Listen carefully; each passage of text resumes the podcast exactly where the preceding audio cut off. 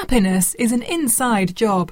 At Happy Healthy You, Connie Bowman helps us find our way with inspiring conversations and healthy ideas for living a whole life in mind, body, and spirit. Happy Healthy You. And now, here's Connie.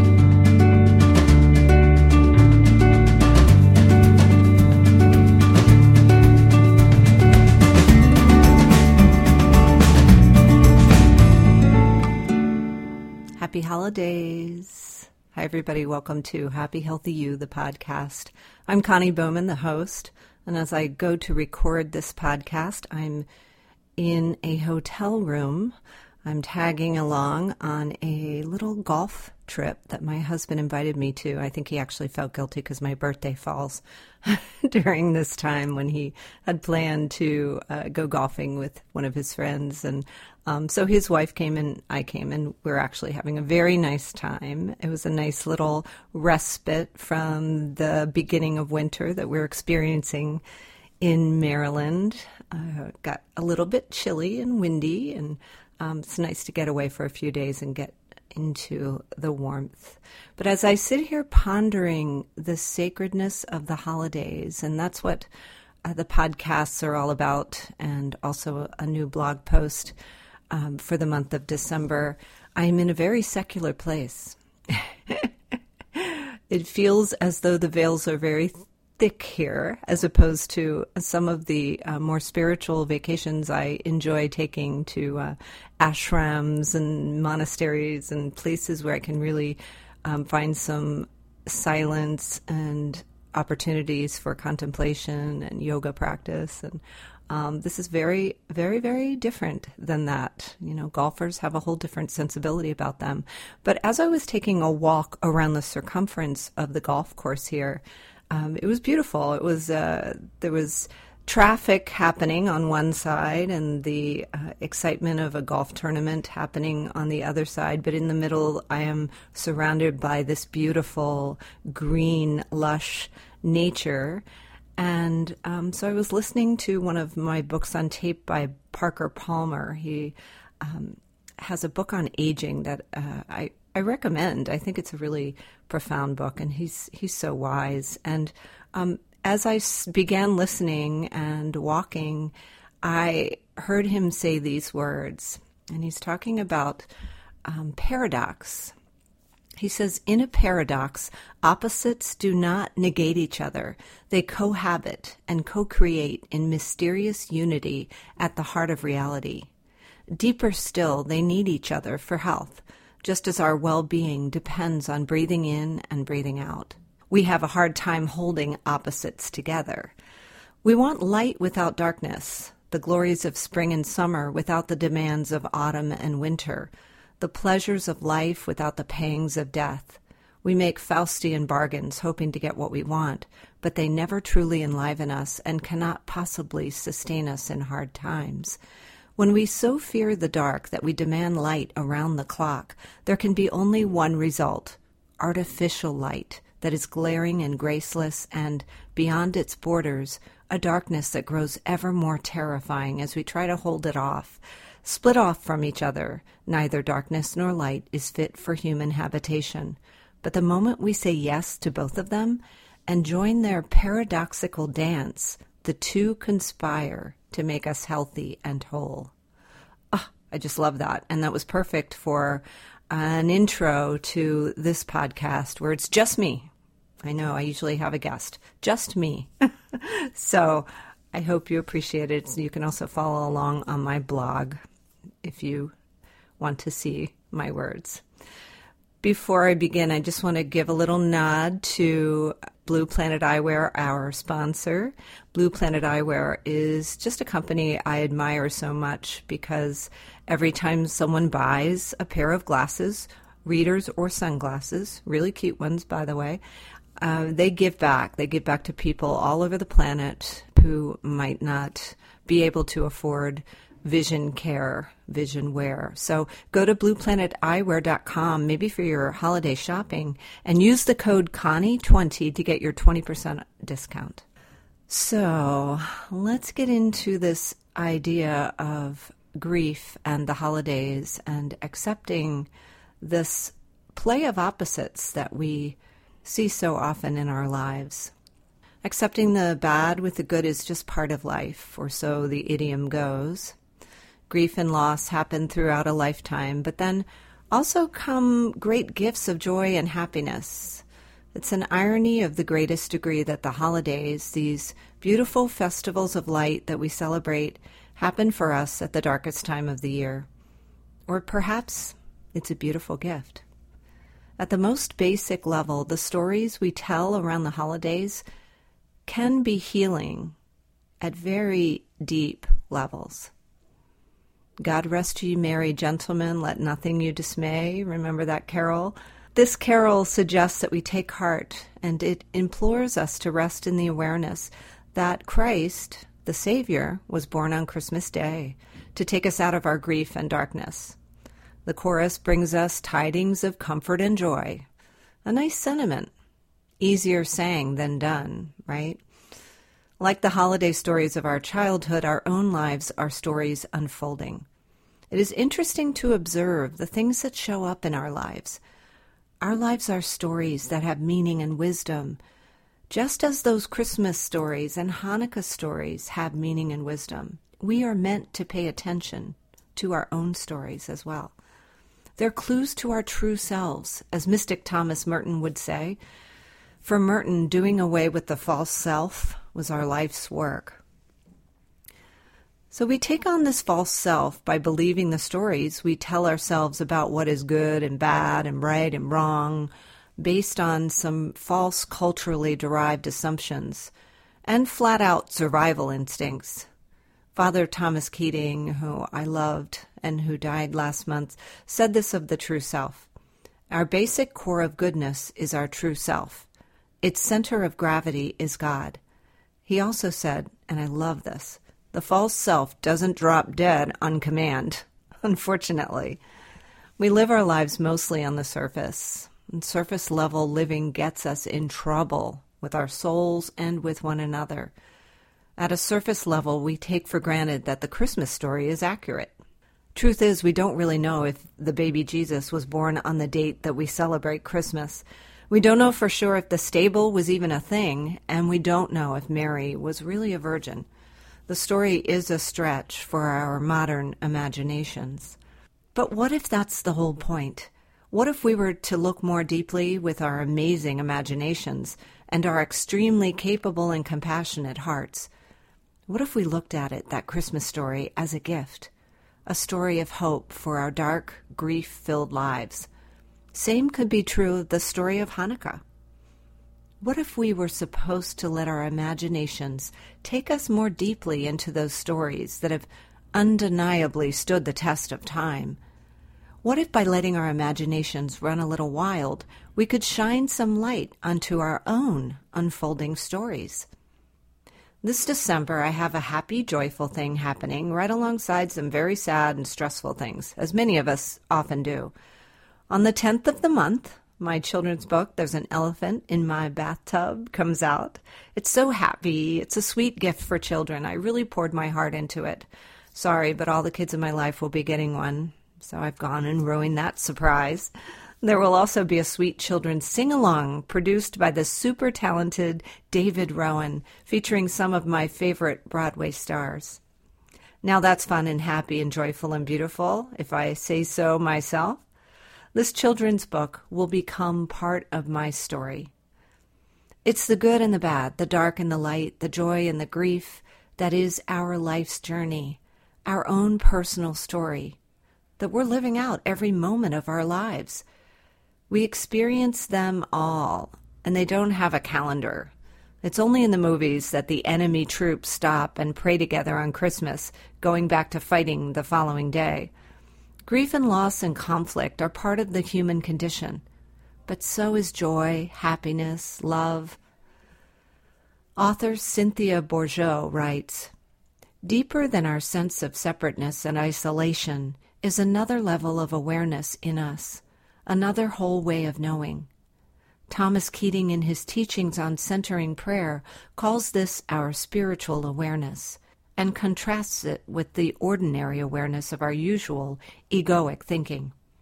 The simplest way of describing this other kind of awareness is that while the self reflexive ego thinks by means of noting differences and drawing distinctions, spiritual awareness thinks by an innate perception of kinship, of belonging to the whole. The only thing blocking the emergence of this whole and wondrous other way of knowing is your over reliance on your ordinary thinking. If you can just turn that off for a while, then the other will begin to take shape in you, become a reality you can actually experience. And as it does, you will know your absolute belonging and place in the heart of God, and that you are a part of this heart forever, and cannot possibly fall out of it, no matter what may happen. In the contemplative journey, as we swim down into those deeper waters toward the well springs of hope, we begin to experience and trust what it means to lay down self, to let go of ordinary awareness, and surrender ourselves to the mercy of God. And as hope flows out from the center, filling us with the fullness of God's own purpose, living itself into action, then we discover within ourselves the mysterious plenitude to live into action what our ordinary hearts and minds could not possibly sustain. My children's book came about when I woke up one morning with a line in my head. It wouldn't leave, so I made a beeline for my computer to type what was rolling around in my mind. This morning I was rather shocked to find an elephant in my bathtub. That was the first line. When six year old Isaac visited during the holidays that year with his family, he left some of his toy animals around the house. As I was cleaning up from our holiday party, I found a plastic camel in the sofa cushion, a lion on the floor, and a gorilla on the ottoman. That's how this book was conceived. I try to pay attention to things that happen like this, seemingly out of the blue. Think about the things in your life that have shown up unexpectedly they might be God things, as my friend Barb and I like to call them. I've learned to pay attention when these unusual things happen because a subplot of my own story is beginning to reveal itself. This life is so fun and interesting and crazy mysterious like that. One of the many reasons the Christmas story is so magical is the spectacular imagery in the story of the birth of Christ. There is the famous star that appears in the sky, directing those three wise men to the exact location of Jesus' birth. That ancient GPS was important to those three guys. They needed that star, otherwise, they'd be lost. We know how men hate to ask for directions. And how about the angel that appeared to Mary, telling her she was going to have God's baby? Whoa, that would be a shocker for any young girl to hear, angel or not. Fortunately, the angel preceded his announcement with the admonishment to fear not before he unloaded that good news on her. Take a deep breath, girl. Your life is about to change radically. And by the way, so will the rest of the world. Quite a story unfolded on that starry, silent night in that stable in Bethlehem. Star of wonder, star of night, star with royal beauty bright, westward leading, still proceeding, guide us to thy perfect light. Those two images, the star that led the wise men and the angel's visitation on this teenage mom to be, can be woven into my own story. Here's an example. The paying attention to the signs and wonders of the day, like those wise men who didn't have a Waze app on their iPhone, is something I try to practice. When an idea for a story pops in, I take it seriously. Sometimes it turns into a book. Sometimes it's just a passing fancy. When I'm seeking guidance, I look to these sacred stories. For about a year, I played with the story and the images of the elephant and the other larger than life animals as a way to handle my grief. It turned out to be great therapy. You might give it a try as another tool for journeying through grief. Creativity is healing. It takes us out of our mind the mind can spin things over and over until the truth is so obscured it is barely recognizable. The Dr. Phil like dramas that we create up there in the mind are not the real deal. When we explore our subconscious mind for the creative gems that are hidden there, we're able to uncover deep heart centered wisdom. The truth of our lives is our story. What is your true story? Take out all of the spin and take a good, hard, realistic look at your life story. Did you have a less than happy childhood? What stories have you been telling yourself about it? What do you know about your people and their own stories? How separated do you feel from loved ones and others in your community? Where is there common ground? Tell the truth. Just the facts, ma'am. Just the facts. What we know about the Christmas story is that a child was born, and he grew up to be a teacher and a preacher of love, a rabble rouser from the get go, and a healer and a leader. We don't really know what he looked like, although he was probably not much over five feet tall, as that was the average height at the time. We're not sure he was actually born in Bethlehem. Details are murky at best. But the similar stories in the Gospels point to something with historical veracity. The fact that we're still celebrating that birth 2,000 and some years later is telling. I could only dream of that for my little book. I'm enjoying a Pray As You Go website, which provides an opportunity to experience the Nativity story in a deeper way. It's beautifully done. You might check it out. I put a link on my blog. It's especially nice for families. How silently, how silently the wondrous gift is given. So God imparts to human hearts the blessings of his heaven. No ear may hear his coming, but in this world of sin, where meek souls shall receive him still, the dear Christ enters in. After submitting my story and getting lots of rejections, I was contacted by the publisher back in January. They were interested in my story. What? We began work on the book shortly thereafter. The holidays are tough for a lot of people. I know that after Megan, my first child, died. Back to Happy, my first book, was about healing from that loss. I didn't have much passion for creating a festive holiday for my family. But I had to drum up some enthusiasm for my three year old daughter, Caroline. I also had a newborn son just two months old that first Christmas. What a story. Somehow we survive these things that seem so devastating and life changing. Many of us thrive through adversity and develop more compassion, resilience, and a sense of justice. Others become bitter, hopeless, deeply depressed. A lot of us fall somewhere in the middle. Our stories go on. Like the animals in my story, the big things become smaller with the passage of time. When we share our stories truthfully, we find common ground. We took the Amtrak train from Baltimore to New York City recently, and as my husband and I emerged from Penn Station onto 34th Street in Manhattan, he commented, I think I just saw more people on this block than I've seen in the last month. So many people. And they each have stories. There's common ground for you. How will you honor your story this holiday season? Will you look to the Nativity or the Hanukkah stories for inspiration and an awareness of a deeper truth of your own? I recommend it. Take some time to ponder the meaning of your life in light of the mythologies we've come to know and cherish. How do you relate to the characters in the stories? How will you move forward in relationship to the characters in your life in light of these stories? How has your relationship to your Creator changed in light of these stories and your own? The Christmas story will always be a source of comfort and joy for me, especially in darker times. Each year, my relationship with the mystery that is God deepens as my story unfolds. The staying power of these stories is evidence that life goes on despite hardship and personal struggle. My faith is deepened every Christmas morning when I remember that the light of the world, that innocent child who grew to show us how things could be, was a gift, is a gift of love to all of us, always, and especially when things appear darkest. I will breathe through this season with all of you who are experiencing similar dark nights, right alongside the happiness of holiday festivities. Yoga, a healthy diet, and good sleep will help, as will some of the other lessons I shared in my book, Back to Happy. Also, look for my 10 day course coming up called Sacred Grieving, and it will be available on the awesome Insight Timer app. I will be using it as well this season to gracefully navigate the trials to come.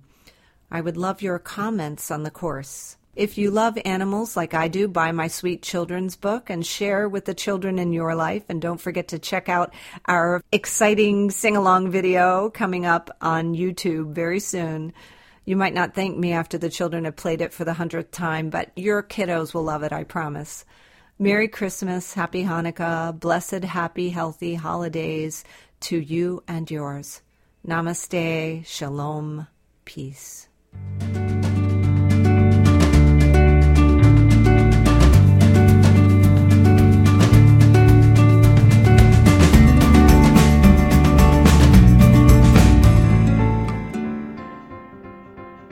What would you do with an elephant in your room? Hey guys, it's Connie Bowman. I'm excited to share with you, my favorite listeners, that I have written a children's book called There's an Elephant in My Bathtub.